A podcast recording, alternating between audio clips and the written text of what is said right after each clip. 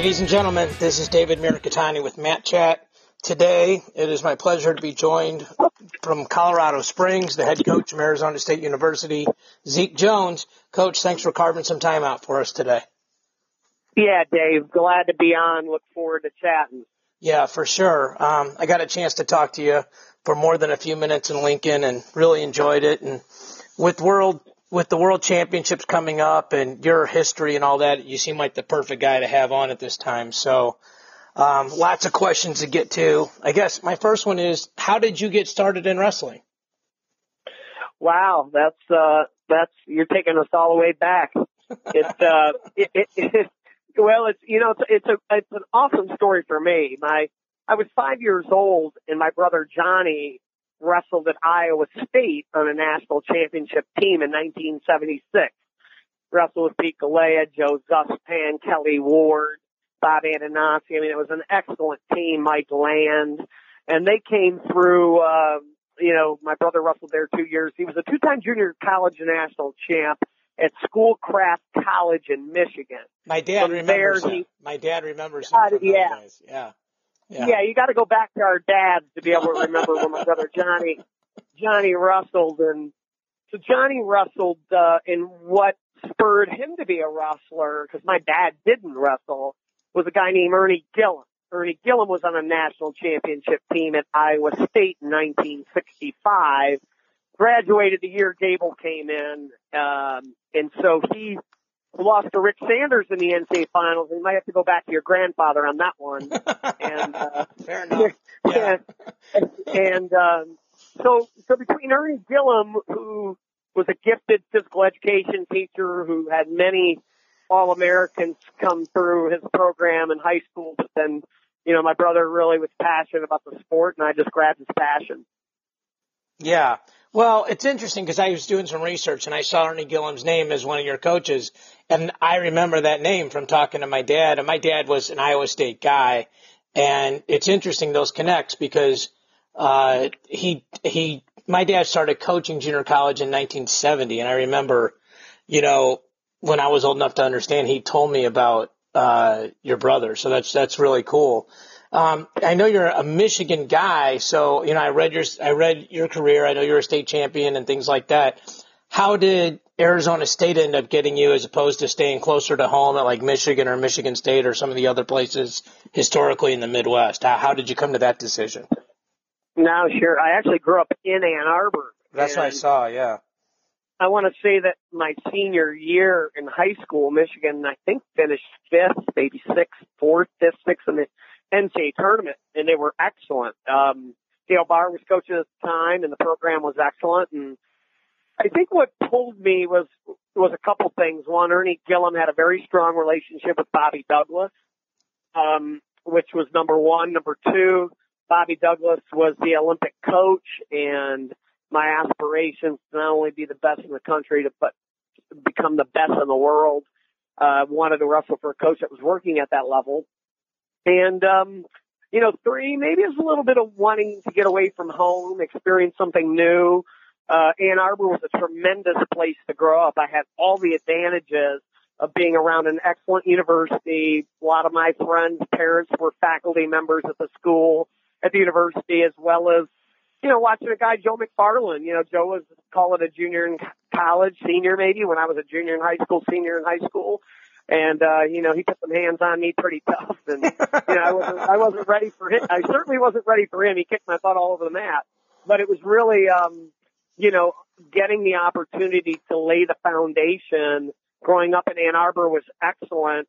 The opportunity to wrestle at Arizona State for Bobby Douglas was kind of that icing on the cake.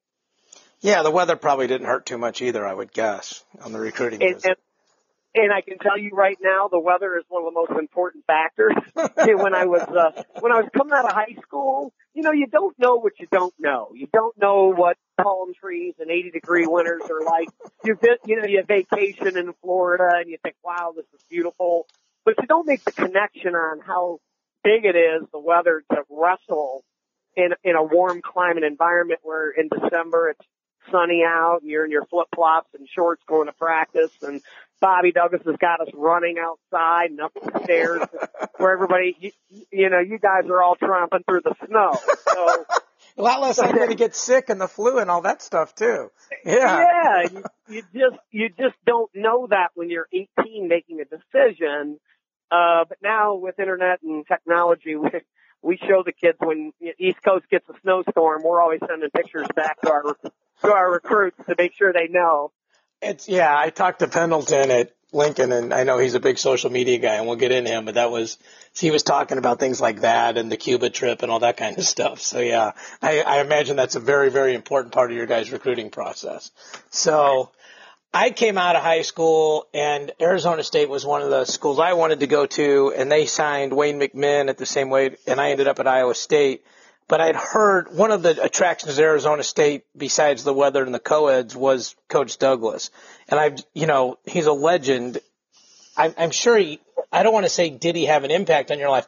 What how did he impact you? How do you, when you speak today, how do you, you know, sometimes when you look back on it, hear yourself echoing what Coach Douglas uh, taught you or, or led you to learn? Well, you know, first off, he's got the highest IQ in the sport. He um, he doesn't use much brain power on any anything else. He's focused all on on his technique and his wrestling. Yeah. He's decided to follow his brain on understanding the sport, how to teach it, he's an educator, right? He's a, uh, understands physical education, exercise physiology. Right. So he can map out numbers, understand how to teach a skill, um, the learning process, and, and then breaking down the foreigners, understanding international competition, knowing what it takes to be the best in the world and, and, and win national titles too. And so, you know, I was very fortunate to have expert coaching my whole life but certainly kind of finishing it off with the master, right? The guy that really has, you know, maybe outside of Iowa or Dan Gable has probably produced more Olympians and world team members than just about anyone. And his coaching tree is gigantic, like you're saying, not just the athletes, but the guys that have gone on. I mean, I had, uh, Cody Sanderson on a month or two ago, and he, the same way he spoke of, of Coach Douglas, just in the most reverent of terms. So, uh, you guys won the Nationals in 1988 at, in Iowa State, correct? Yeah, it was in Ames. Oh no, it was in State College, or it was in College Park, Maryland. Uh, the year before, I think in Ames, was it the year before? Maybe Iowa State won it. I think we won it in State College or uh, College Park, I believe. Okay, I must be confused because that was my senior year, and I could have swore that was the year maybe I'm getting mixed up. I'm getting old, but that was when Banach wrestled Douglas or wrestled Schultz and all those guys. So anyway, during your college career, I know you were a three-time All-American, national runner-up, but I. I, I see a parallel, and maybe I'm completely wrong. I want to ask you about this. I had Randy Couture on, and I know you guys are friends, about uh, two, three weeks ago, and he told me that if he had won the national title or made the Olympic team, he probably wouldn't have fought, that he would have just gone on and done some regular things in life. Now, I might be wrong because you said your goal was always to be the best in the world, but did not winning an NCAA title help fuel you to even have bigger dreams internationally, or, or what kind of impact did it have on you? Well, it certainly uh, was a very disappointing moment from a goal that mattered tremendously to me.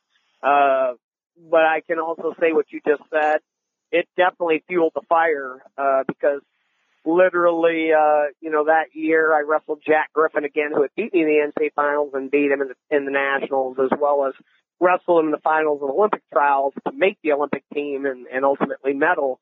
Uh, it heartbreaking, but probably one of the most important and, and best things in some ways that ever did happen to me for for those of us that haven't wrestled at that level, I mean, like you know, we've had guy, you know, guys lost in the state finals or things like that. But to be as good as you are, to be an NCAA finalist, and to come up short, how do you turn that disappointment, that frustration, you know, any negative emotion you want to tie to it? How do you turn it into something positive? Well, it's like anything, you know, Brandon Slay likes to use the failing forward comment. I mean, I think it's just really understanding when you're making mistakes, um, you know, it's not always about the outcome and being the national champ, the world Olympic champ. Of course, that matters when you're doing it.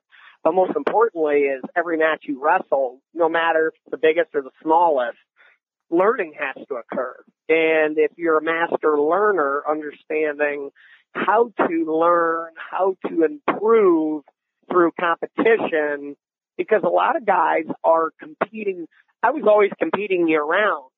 So to just say, all right, for the next six months, I'm not going to compete. I'm only going to learn. Mm-hmm.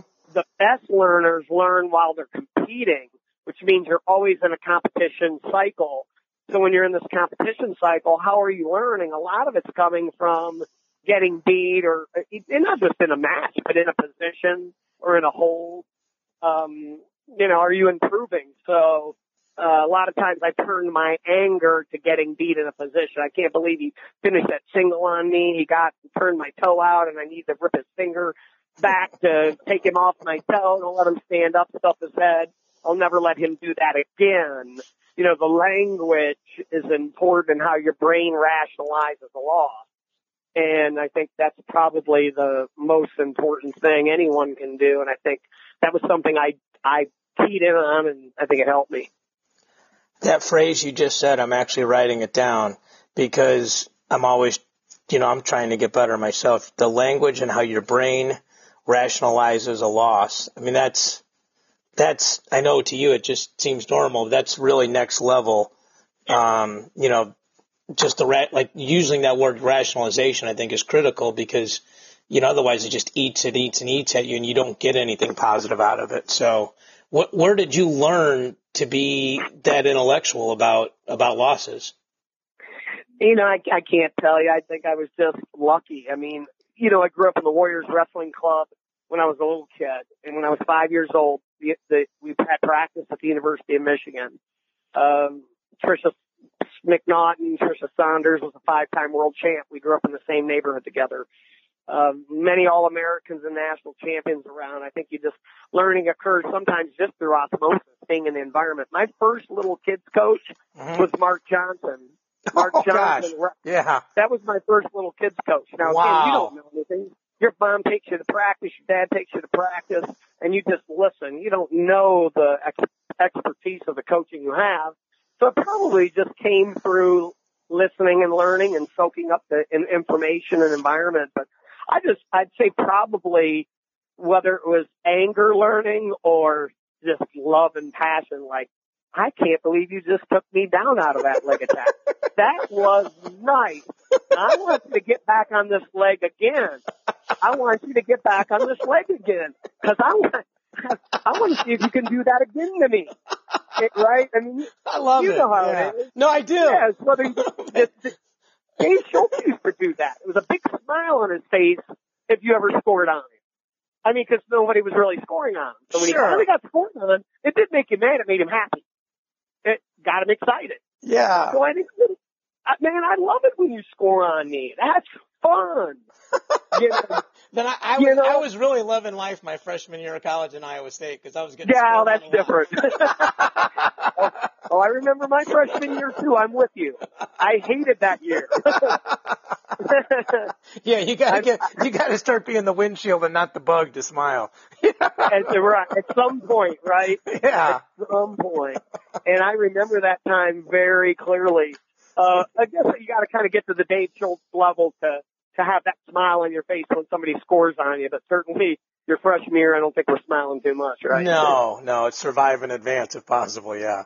So that's right. I looked at the credentials you had on the international level, and I think, you, you know, you're such a, a humble, mild mannered guy, like from a distance, and probably in real life, but I mean, just you don't carry yourself this way. But six time national freestyle champion, four time World Cup champion, Pan American champion Olympic silver medalist 1992, 1991 world champion. And it's easy for me to say this because, you know, I accomplished one one thousandth of that. But the world's most technical wrestler award, one of only three Americans to ever win that award, you, John Smith, Chris Campbell. To me, whenever I would read about you, that was always the thing that was coolest to me because, you know, my dad's a martial artist and he always taught – the other guy stronger. He pushes, you pull. you know, all those kind of things, you know, almost like a Mr. Miyagi approach. And the most technical wrestler award is, in my mind, it's got to be like, that's got to be like the coolest thing you could win. So tell me, tell me your thoughts on that, how, you know, how you think that happened. And, and I got to think that's got to have given you confidence going forward just for the rest of your life, not only as an athlete, but to be able to teach the highest level of technique in the world. Yeah, again, I I do. I think you probably said it right. It's still a humbling thing. I can tell you, the year I won that award, I still felt like I was in second grade when I was around Dave Schultz. Um, when it came to when it came to technique, you know, because you're, you know, in order to really be a master, you never stop learning. I remember another very humbling moment when I became the national team coach at, for the, you know, the U.S. Olympic team and walking in, inner, inner arrogance thing, man, I'm, I'm the coach. I know freestyle wrestling only be, only to be humbled by the fact that I realized, man, I don't know that much and I better get learning it fast or America's not going to win. so you, I think in order to really have the mastery of technique, you have to stay in the continual learning mode. Do you ever stop and say, "Hey, I know everything," because I'm the world's most technical wrestler? That's when you're not. That's right. when you you fail to become it. So you have to stay in the learning mode. I also have to say the humility of age. You know that as we get older, you we forget things. But the beauty is the supercomputer inside our brains and the amount of technique that we've seen and, and executed ourselves. We may not, our needs may not allow it, but our brain and our eyeballs are pretty good at it. And once you have a good solid team with people that are learning your system and your skill and your technique, uh, that's when I think you can really start to do some great things with your athletes. But, um, you know, to be mentioned alongside some of the greatest, uh, wrestlers technically and tactically. And, you know, I get the benefit of, I'm at the Olympic Training Center right now, right? And right. To stand in the room, there's, I don't know, four or five world Olympic medalists that practice right now and champions. And, um, you know, it's, it's humbling, but it also feels good when they look to you and say, what do you think? But at the same time, if you're not looking back saying, Hey, how did you do that? Uh, you know, you can only get to a certain level, right? You can only get so good. Yeah. And the thing that's interesting about interviewing all you guys that are at this level is your normal, what's normal to you is obviously a lot of guys, you know, like dream, you know, like you know, to be able to talk, you know, to walk in and hang out. Eh, you know, when I was at the U.S. Open, you know, I got a chance to hang out with, you know, Randy Couture and Eric Guerrero and Lee Pritts and all these guys in one spot. And they're just all hanging out. And to them, it's no big deal, but you know, you, you could sell tickets to something like that. And it's the same thing to what you're saying when you're in that room. There's so much brain power. There's so much excellence uh, you know, Andy Hamilton was saying he was up there covering the training camp and how, you know, the, the college affiliations are set aside. You know, that if you see a kid that can do something better, doesn't matter if he wrestles for ASU or not, you know, it's the USA part that comes first. So I, that to me is really fascinating. Um, I saw, you know, that you were an assistant coach at West Virginia, ASU, and Bloomsburg, and I had actually forgotten you were at Bloomsburg. So I know you're a guy, like you said, you're always evolving, always learning, filling the supercomputer to use your phrase. What did those stops along the way, what did you gather from each of those places to, uh, to start preparing yourself to be a head coach at the collegiate level and at USA Wrestling? Yeah, I, I, I think my path when I look back on it was the best thing that ever happened to me. Um, because I've been able to take all those experiences and, and group it into one, one philosophy now that I can take forward in my final chapter of coaching. Uh, but I think each stop has taught me something. Bloomsburg, small state school, top 10 in the country, Ricky Bonomo and those guys coming through the, um, understanding small town atmosphere, big wrestling, Pennsylvania, was uh, tremendous. Uh, going back to Arizona State as an assistant coach after a different view, uh, still competing on the national team, working with Leroy Smith, who obviously came out of the legendary family and, and learning from him. Um, and now starting a coaching role where I was just an athlete, you know, to then moving on to West Virginia and, and probably being around Craig Turnbull was the best thing that ever happened to me from a coach, uh, because he had a very cerebral, caring approach to his athletes. Uh, not that Bobby didn't care, but he liked to put the foot in you more than he'd like to hug you. And, and the, Craig was the, the, the whip versus the hug. Yeah. yeah, where Craig was really truly pairing sports psychologists, masters in psychology and counseling, a counseling approach. And I think I took a lot away from that. So just to understand that these are human beings. It's not all about getting your hand raised. Of course, it's, it's important, but it's not everything. And and I learned a lot from there and, and met my wife there. Um, and maybe I better say that was the best thing that ever happened. Probably, probably good when you come home. Yeah, it's probably probably good when I come because I still have her. I, I don't have Turnbull anymore, but I have her. That's right. And it was it was wonderful. And then then from there, going to the Ivy League and Penn, understanding that it's not just about winning wrestling matches again, but they are here to get their educations and met a, a great network of people at Penn, people that were achieving at the highest level, understanding, you know, intelli- intelligence at the highest level and, and just, uh, just educational brilliance. That was a lot of fun to be around and learn and, and at the same time realize they're just human beings. They put their pants on the same way, even though they have a 35 ACT, you know, they're, they're still, yeah. you know, they still make mistakes too and then uh, you know, and then to take that to USA Wrestling, and then having the tremendous honor, but the monstrous responsibility of leading America, you know, into you know into the U.S. Uh, into international battle, and can you make an impact? Can you move this national monster to complete compete globally, and uh, how can you do it? How can you do it fast and effectively? And uh, you can't fake your way through a U.S. practice. You know, you're dealing with legendary type athletes who already have competed at the highest level, won at the highest level, and how can you help them and uh, and then you know build the community around. It's not just about USA Wrestling winning gold medals, but you know we have legends that are still connected to the program, Baumgartners, right, and John Smith and Kenny Mondays and Kevin Jacksons, who Kendall Crosses that care about the program uh, you know, getting to coach Cael Sanderson on a seven year comeback was a lot of fun to watching Burroughs help him come from nowhere to, to win a gold medal right out of the gate. Uh, those, those experiences were excellent. And, um, you know, just, I learned a lot on that job because I learned what the world was doing in detail. I know where all the best training locations in the world are. I know where all the best tournaments are. I know what those Russians are thinking. I know how they work together. I don't know who they don't like. I know who they like. I know what they value. You wouldn't get that unless you're coaching the national team daily.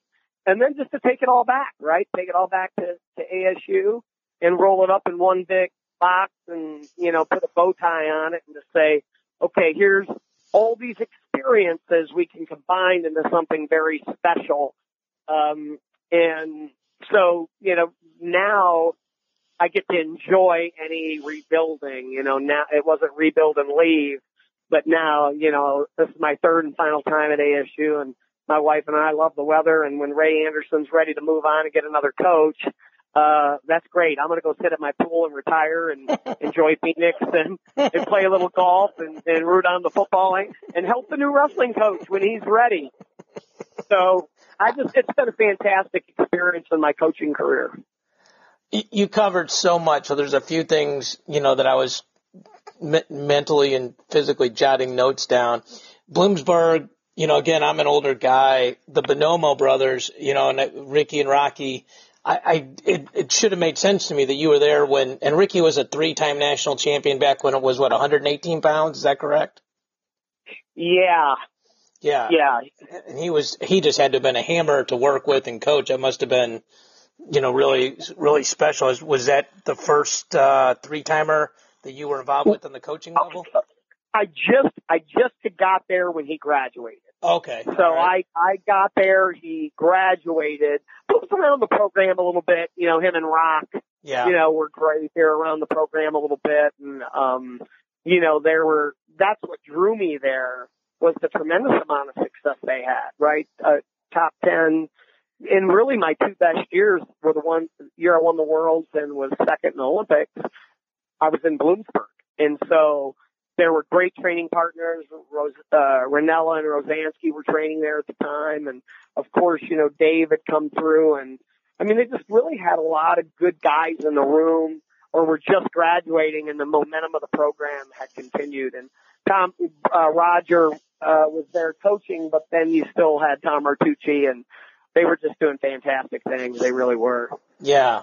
I, I think your comments about Craig, Craig Turnbull are really interesting to me too. You know, he's a guy that's not in the D1 coaching scene anymore, but that, you know, there's, there's honey and vinegar. There's more than one way to get the job done. And, you know, every coach has to find their sort of own balance. And, you know, if you're a, a good coach and you pay attention to your kids, you know which one needs a swift kick in the butt and which one will respond better to putting your arm around them. I think it must have been great, like you said, to be around two guys like him and Coach Douglas that are legends but do it differently. And you know, the Ivy League thing is interesting. I actually was recruited up there when Roger Reina, who's now back, was the coach. Um, so yeah, and you know, for, for a guy that had the grades to get in, let me tell you, we still do plenty of dumb things. We just fill, fill in the dot, we just fill in the dots well. So, um, um, I really wanted to, I, I've just some really, a couple thoughts on, as the head coach of USA Wrestling, which I think, if you've ever coached, that's kind of got to be the ultimate job. You know, like, you know, if you really think about it, well, I want my team to win a national title. Okay. But then here's the here's the guy who runs the play, the program where everybody sends their best guys. And one of the things that you know, to me, wrestling is really an individual sport where they keep team score. You know, it's not football where you're a great quarterback, but if I don't protect your blind side, you're going to get smashed. How was it like to deal with all the different egos and mindsets? And, and what did you have to learn to keep everyone happy and get the best out of those guys? Yeah, you know, it's uh it's probably like again coaching any level. You got to be compassionate but firm. That uh you are dealing with some giants. You know, you got John and Cael and Tom and uh you know and and more, right? I mean, yeah, you just have tremendous coaches who have done it different ways, and to get them to one say, hey, what you've done, the work you've done with your athletes, we, we don't want to change that. We only want to enhance it with the knowledge that I get the privilege of seeing every day because I'm all over the world. And so, you know, you're doing a great job with your guy there. Now all I want to do is take, hey, here's everything I've learned globally and, you know, Brent needs a little bit of that. Jordan needs a little bit of that. Varner needs a little bit of that. And, um, and hey, by the way, here's the trick move that Uzbek is doing, and you just don't get to see it because you're you're at the Iowa State duel. I'm in Russia watching this guy, and they got a new kid coming up, and we got to be ready for him. So um, it can be that. It's also, you know, convincing them in some ways that, um, you know, you better evolve too. And sometimes it's easy to just get set in your ways and say, man, I've won 20 years this way. Right. Well, the world is changing. And sometimes I had to convince them, man, 90% of what, 99% of what you're doing is great. This 1%, you can stay hung up on it, but it's going to get you burned because you, you, you got to evolve too. Uh, but you got to be compassionate. I think as long as they know that you're truly trying to help them in their programs, because I think we've all learned if you're, if you're helping Iowa, you're against Oklahoma State. And that's not true. I'm over helping Iowa today and tomorrow I'm over at helping, helping Oklahoma State. The next day I'm helping Penn State. I just can't be in two places the same day. Yeah. So and next week it's Nebraska. As, yeah. Yeah, that's right. yeah. that's right. Yeah. As long as you're helping everyone and everyone knowing that you're doing, you're you're attempting to do that, uh, then I think we had. I really thought that would be the hardest part of the job that would get me the fastest was just the political monster of it all but really that part ended up being a strength for me and just in terms of I really had good relationships with the coaches. I think they felt that I, I really was committed to what they were doing and I put my time, you know, hey, I'm not going to be, I'm not sending you to Russia for two weeks and I'm only going to fly over for two days. When you go for two weeks, I'm going for two weeks. When you're in the dorm, I'm in the dorm. When you travel 40 days, I travel 40 days. And so I wasn't asking them to do something I wasn't doing myself and it got a lot easier. And we raised quite a bit of money. That was probably the main thing that USA Wrestling and I should say the national team really needed. It didn't need me to teach Jordan Burroughs a double leg. He already knew double leg. what he needed, what he needed was instead of the budget only sending him to Iran three days early because all the money we had was to get him over three days early. I could send him over eight days early, nine days early, get him a better seat and not let him do three legs of travel and a 10 hour layover. That's what's killing him from performing. And so a little bit of it was just getting some money in the door to help the athletes have their accommodations be a little bit better. Of course, is it technical? Is it tactical? Sure but sometimes just a function of money too. And we made sure that those guys weren't struggling. They all got raises. The first thing I did the first year I got there, everyone got raised. But in return, I said, everyone's getting a raise, but we're also going to expect more. And they were great about it. Yeah. Yeah. I mean, sometimes you set the bar higher and, and you know, really good people will raise their level to that. I mean, whether it's in wrestling or in business. Um, one of the things that I would think you know, I hate using the word politics, but it sounds like you you are you're politically astute that you were able to say to the John Smiths, Cael Sandersons, Mark Mannings, Tom Brands. I don't mean to exclude anybody, but you know the Lou Rossellis, all these guys that are coaching the best guys. Hey, 99% is great. Like you said, here's a trick move this guy does. Like basically, really just showing how you're adding value and not trying to take things over. How does that translate to being in the corner?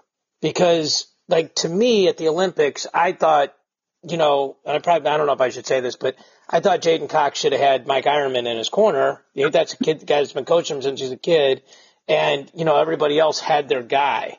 So and you have two coaches, and it, you come over and you have 30 seconds, and I have something to say to you know I'm Mark Manning talking to Jordan Burroughs, and you're Zeke Jones, you're the Olympic or national team coach. How, how does that do you guys work that out ahead of time? Does, you know, do you just both say what you need to say and hope he can process that in 25 seconds? How does that get done so the best, most effective message gets to the wrestler? Yeah, that's not easy. I mean, that's, that's one so, of the harder yeah. parts of the, one of the harder parts of the job is, uh, you know, ultimately coaches love coaching and they want to be able to help athletes, their own particularly, and, um, balance, you know, the I think that's probably the, one of the things I keyed in on the most is the relationship with the personal coach and the athlete. Again, part of in the fundraising, again, the money part was really important. In the past, there was no money for personal coaches. So the first thing I did was raise money and said, Hey, personal coaches, here's the deal. Not only you don't have to pay your way, we're going to pay for everything for you to come. And they were like, what? You know, cause they had to raise their own money and get their own money. That, not when I was coaching we paid for all our personal coaches to come. And so that immediately made the relationship much more positive. And talking to both personal, it wasn't, hey, I just want to meet with the athlete. I don't need the personal coach. I always invited the personal coach and the athlete. It was much better because, as you know, being the national coach, I required the guys a hundred days out of the year to work with the national team and me and the national team staff and whoever it was. The other 250 days they're working at home, right? So how could you disclude the 250 days? Those are just two, those more days and important days that the personal coach needed to be able to share with me. Hey, where are you with your guy? Okay, that's good for me to know. You know, has he been working in these areas? Are great. What have you guys been working on new? Yeah. And so being able to, to really triangle in the personal coach, I think there was a, a much higher level of trust with the personal coaches. So Cael having somebody on the team, John having somebody on the team. I was, you know, we were paying for them to come and then I was always including them in everything and then saying, Hey, you tell me what you think we need to do with your athlete. And I think that was probably one of the biggest things where the guy said, ooh, this is really good. You know, just it was an it was an increase in service to them, and and just in, in, in funding. So that made them happy. And so, go ahead. You know, you just, I, no, just you, including them matters. Now, when you're doing corner assignments, that becomes the difficulty. I usually, my way I did it is one personal coach, one national team coach. That's how I did it. Right. Uh, and that was 99% of the time. I can't think of where we never not did it. Sure. But, um, I just leave in that room for one guy calling me, hey, I listened to your interview. What are you talking about? You had two national team coaches. Before. But I can't remember in any situation where we didn't have either a national team coach, uh, uh, two of those are two personal coaches. We always had one of each. And again, I think the expectation was that I think the athlete was like, good. I got my guy who works with me and the national team, one of the national team coaches who works at the freestyle level at the highest level. And then just building the relationships with those guys was key. I think the very, all of it's really interesting. The very last sentence you said, I think would be the one that would diffuse the most, uh, conflict. You know, if, you know, if that coach, you know, if I'm, you know, if I'm coaching, uh, you know, let's say I'm Derek Fix and, you know, I'm coaching Dayton Fix and you're the guy next to me that, especially in that relationship, it's a father son, you know, that in those 30 seconds that, you know, we're not going to shout over the top of each other, that it's going to be constructive. You know, that seems like it would be really critical. So, um, I'm going to switch gears on you. I'm going to talk to you a little bit about recruiting. Um, you and I had a very interesting conversation and and I'm going to bug you next week because you told me about an email that I want to get from you, but when you judge talent, you know, now that you're recruiting, and I think that got to be a big difference, right? You know, USA Wrestling, they, the best guys come to you. Now you got to go get the best guys. What are some specific things that you're looking for, and what are some things you're, you know, that are besides the obvious stuff? You know, what are some red flags that, you know, you, you're like, well, I'm not going to say anything, but I'm just going to kind of take a pass on this kid. Yeah, I would say probably at, you know, your talk, sorry about that. I, I'm in a hotel room. I'm getting a call. Um, I would say that the, probably the most, um, you know, important thing is, you know, there's a lot of results, right? You can read brackets till you're blue in the face. Right. Uh, you know, is really, I think your best recruiting is done by word of mouth. I think that, um, you know, getting a call from somebody that I know and respect and, and, and, and have known for a long time, saying, "Hey, I got a kid. You should take a look at him." Uh, high character guy, which of course, you know, I, I really believe the defining marker of success is character. Those that like to work hard, dedicated, disciplined, loyal, trustworthy.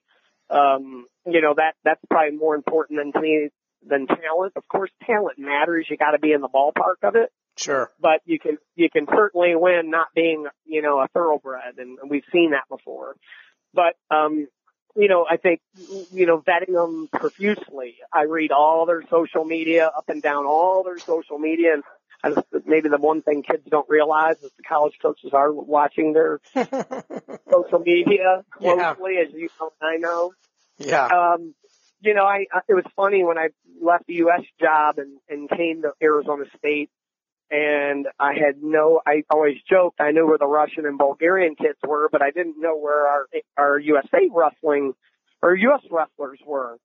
And what I found was that the kids that have wrestled for me in the past started calling me and then, and I, I, I can say one coach and kids because it's not against the rules to say it publicly, but Matt Levy coaching at Franklin Regionals called my phone every day for three days when I first got the job, and I picked him up on the third day and said, Matt, sorry, I just, man, I got a new job. And he goes, I know, and I got four of the best kids in the country in my room. and I said, oh. Oh. And then, then I started, you know, reading down the social or the uh, wrestling websites and say, oh, their names. And I think it, I think it cuts through recruiting. You know, Josh Shields and Josh Maruca who are wrestling at Arizona State that Matt Leedy was working at West Virginia for a um, and now is the head coach at Franklin Regional. And he sent two of his wrestlers to me. They're second generation. And as you know, and I know, that kind of cuts through recruiting. If your first generation of kid is sending his second generation to you, what's that say? He trusts and believes that you'll take care of him and treat him right just like you did him. And so I think that's why we're attracting quite a few second generation kids into our program. But I also think it, for me, it's a lot easier too because you know, the language generally is the same, right? Because what we taught Matt Levy, you know, he's teaching a lot of the same things that, you know, we passed down from who taught me. And so, uh, it's been a pretty seamless transition with them and, the, and those two have had a, had tremendously successful freshman years and, and I think it's, you know, recruiting, as you know, it's, um, you know, we, we're looking for the whole package. Uh, I think we're in a great spot, Arizona State. We're kind of getting the pick in the first group with the best teams in the country. And, and so we want, you know, good people with good character, want to work hard, like to love the sport of wrestling, want to do it in the classroom. And okay, they can make mistakes. I mean, good kids make mistakes. It's part of the thing, but good kids don't keep repeating them either, do they? They, you know, they figure out that they got to keep learning and evolving just like us as adults. And that's kind of it in a nutshell, I guess. Yeah, for sure. Well, and speaking of recruiting, you know, when you came to ASU, weeks later, you guys signed the nation's number one recruiting class. You know, how instrumental were the coaches already on staff in making that happen? And what was it like to jump, you know, right into the highest level recruiting wars right out of the gate? Well, we got lucky, you know, when Anthony and Zahid committed within three weeks of getting there, and it was really just me and Trip. It, it, yeah. it, it was it. And even then, Lee said, "Hey, let's go on the road for four weeks together, get to know each other, and you know, if it works out, great. If it doesn't, you know, certainly we can, you know, look a different direction. You can too, and." You know, we were nailing top recruits right out of the gate, so it was pretty easy for Pritts and I to say, "Oh yeah, this works good together. You and I are good together." yeah. It's pretty easy. Yeah. But you know, Anthony and Zahid, we didn't have anything that we could sell them like a Penn State, right, or uh, Oklahoma State, which both offered them full rides to to be able to go there. And you know, I kind I call those guys the first believers. You know, they were the first yeah. ones to believe that Arizona State could be successful when the program was 61st in the country the year before. So uh, I have a tremendous amount of respect, and uh, you know, I in my mind I protect those two you know, strongly because they took that leap of faith when they didn't have to. And then from there, we got very fortunate. The ball started to roll. Tanner Hall came, then Chris Pendleton came, you know, and then, you know, the Maruca Shields, and then it just snowballed. And then after that, it got a lot easier because it, you know, the president of the university, who was a wrestler, Dr. Crow, President Crow, along with Ray Anderson, and uh, my immediate one of I have two immediate supervisors, Scotty Graham, who wrestled uh, in high school is my boss. I mean, we're vertically aligned with wrestling within our university, and even the governor of Arizona's two sons grew up in our wrestling room for a period of time. So that's awesome. You have a you just have a tremendous wrestling culture right now around the program and leadership positions uh, because they understand the sport and what it does for people.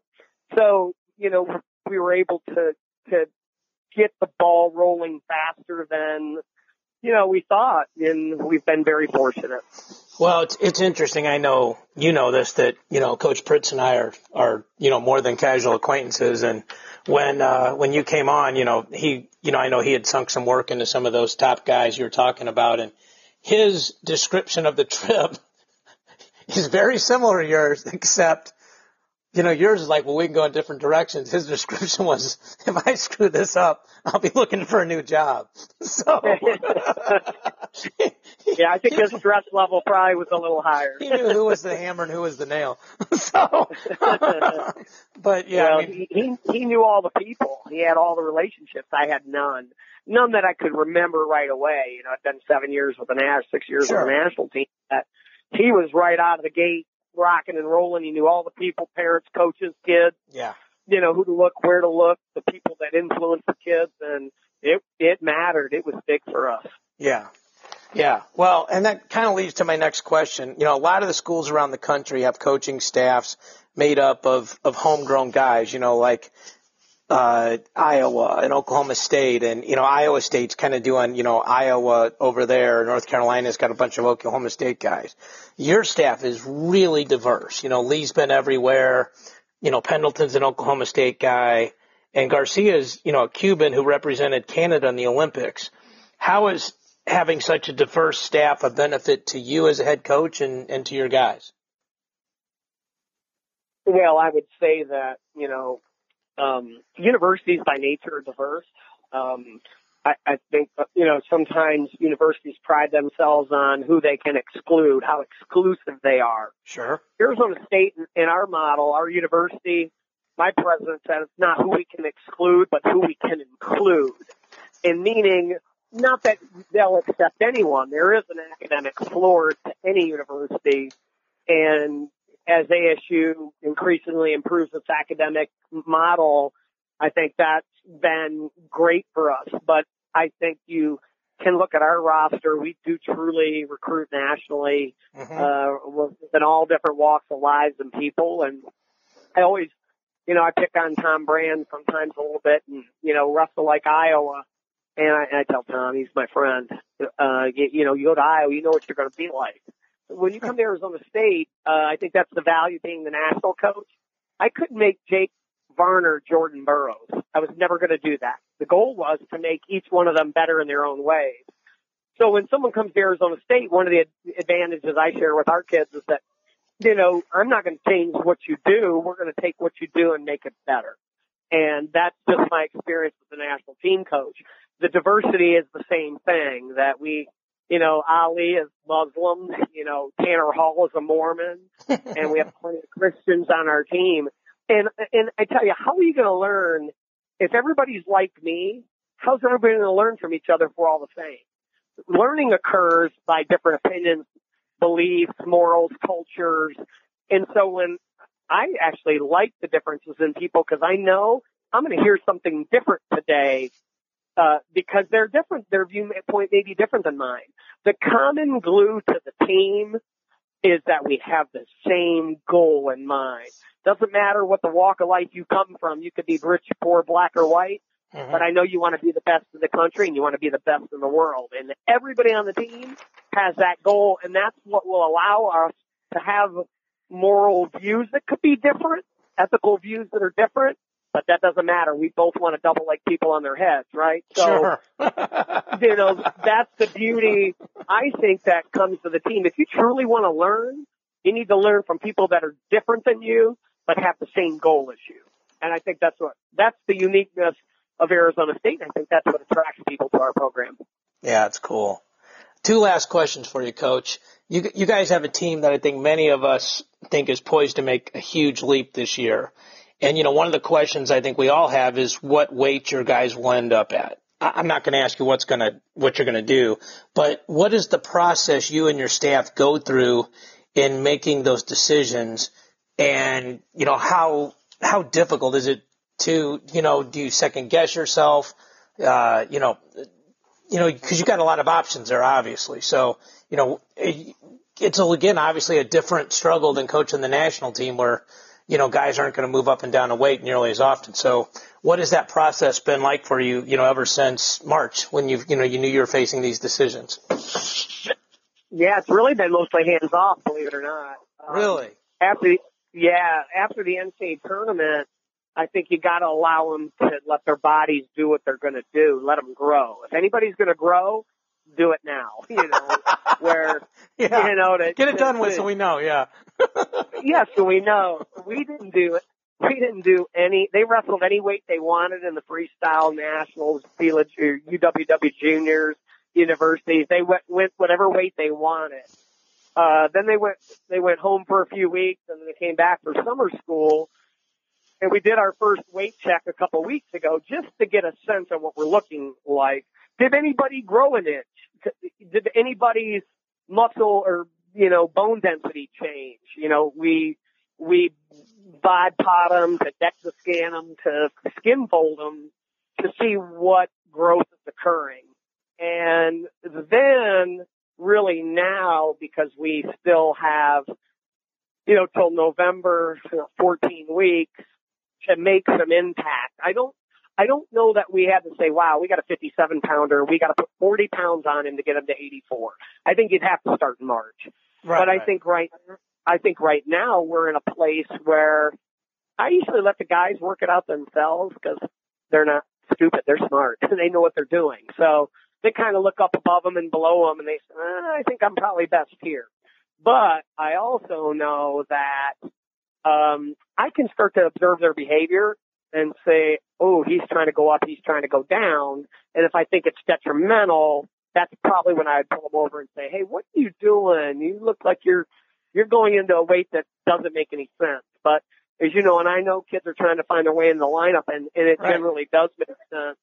Uh, we've got Shea and Norfleet that have started in the program and that's really helping us at 84.97. We've got a really big announcement coming soon. Can't say it uh, due to the rules. That's going to really help us. But I think the couple holes that we needed to patch have been patched by pretty darn good guys. So that's, man, it just makes us all feel good in Tempe. But um, right now, to tell you who's going up or down, I really don't know. I'm still observing their size and their behavior, and that and that's it's really not a dodge the question. I think no, no, it's, yeah. I, I think they're kind of figuring out where they're headed too.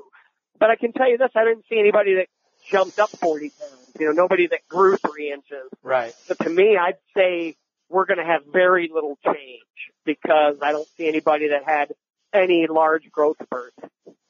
Yeah, I, I knew we wouldn't be breaking news on that. I just wanted to get your opinion on it. So yeah, no, it's yeah. good.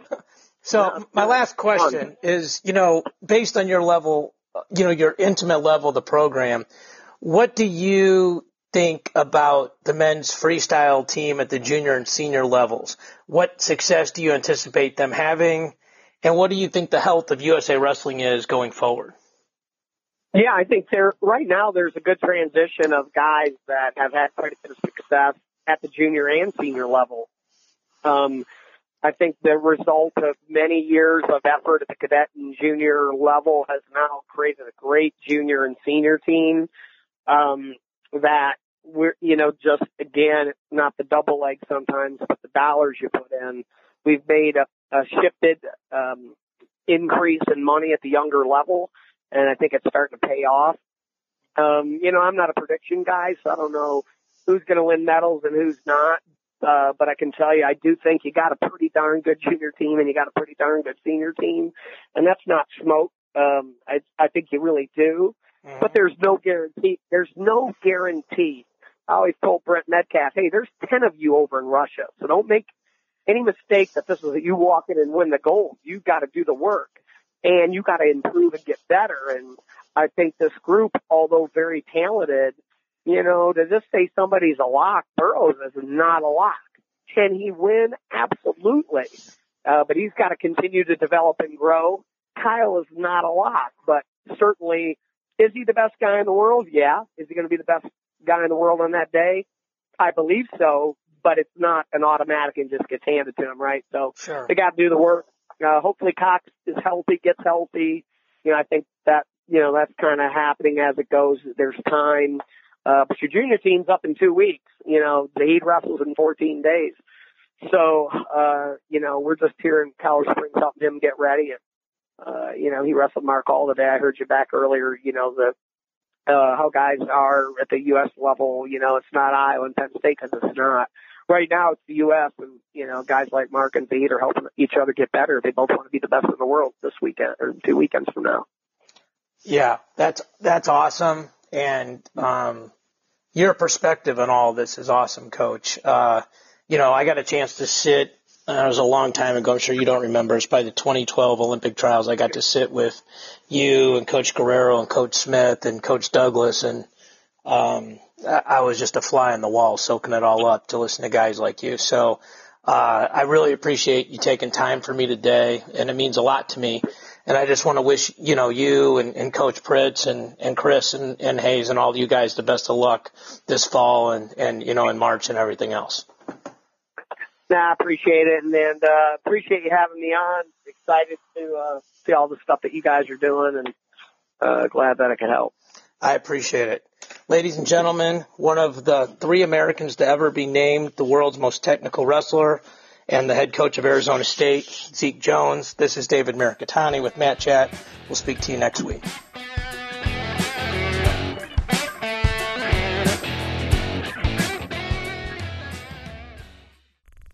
This show is part of the Mat Talk Podcast Network. For more wrestling podcasts, head over to MatTalkOnline.com.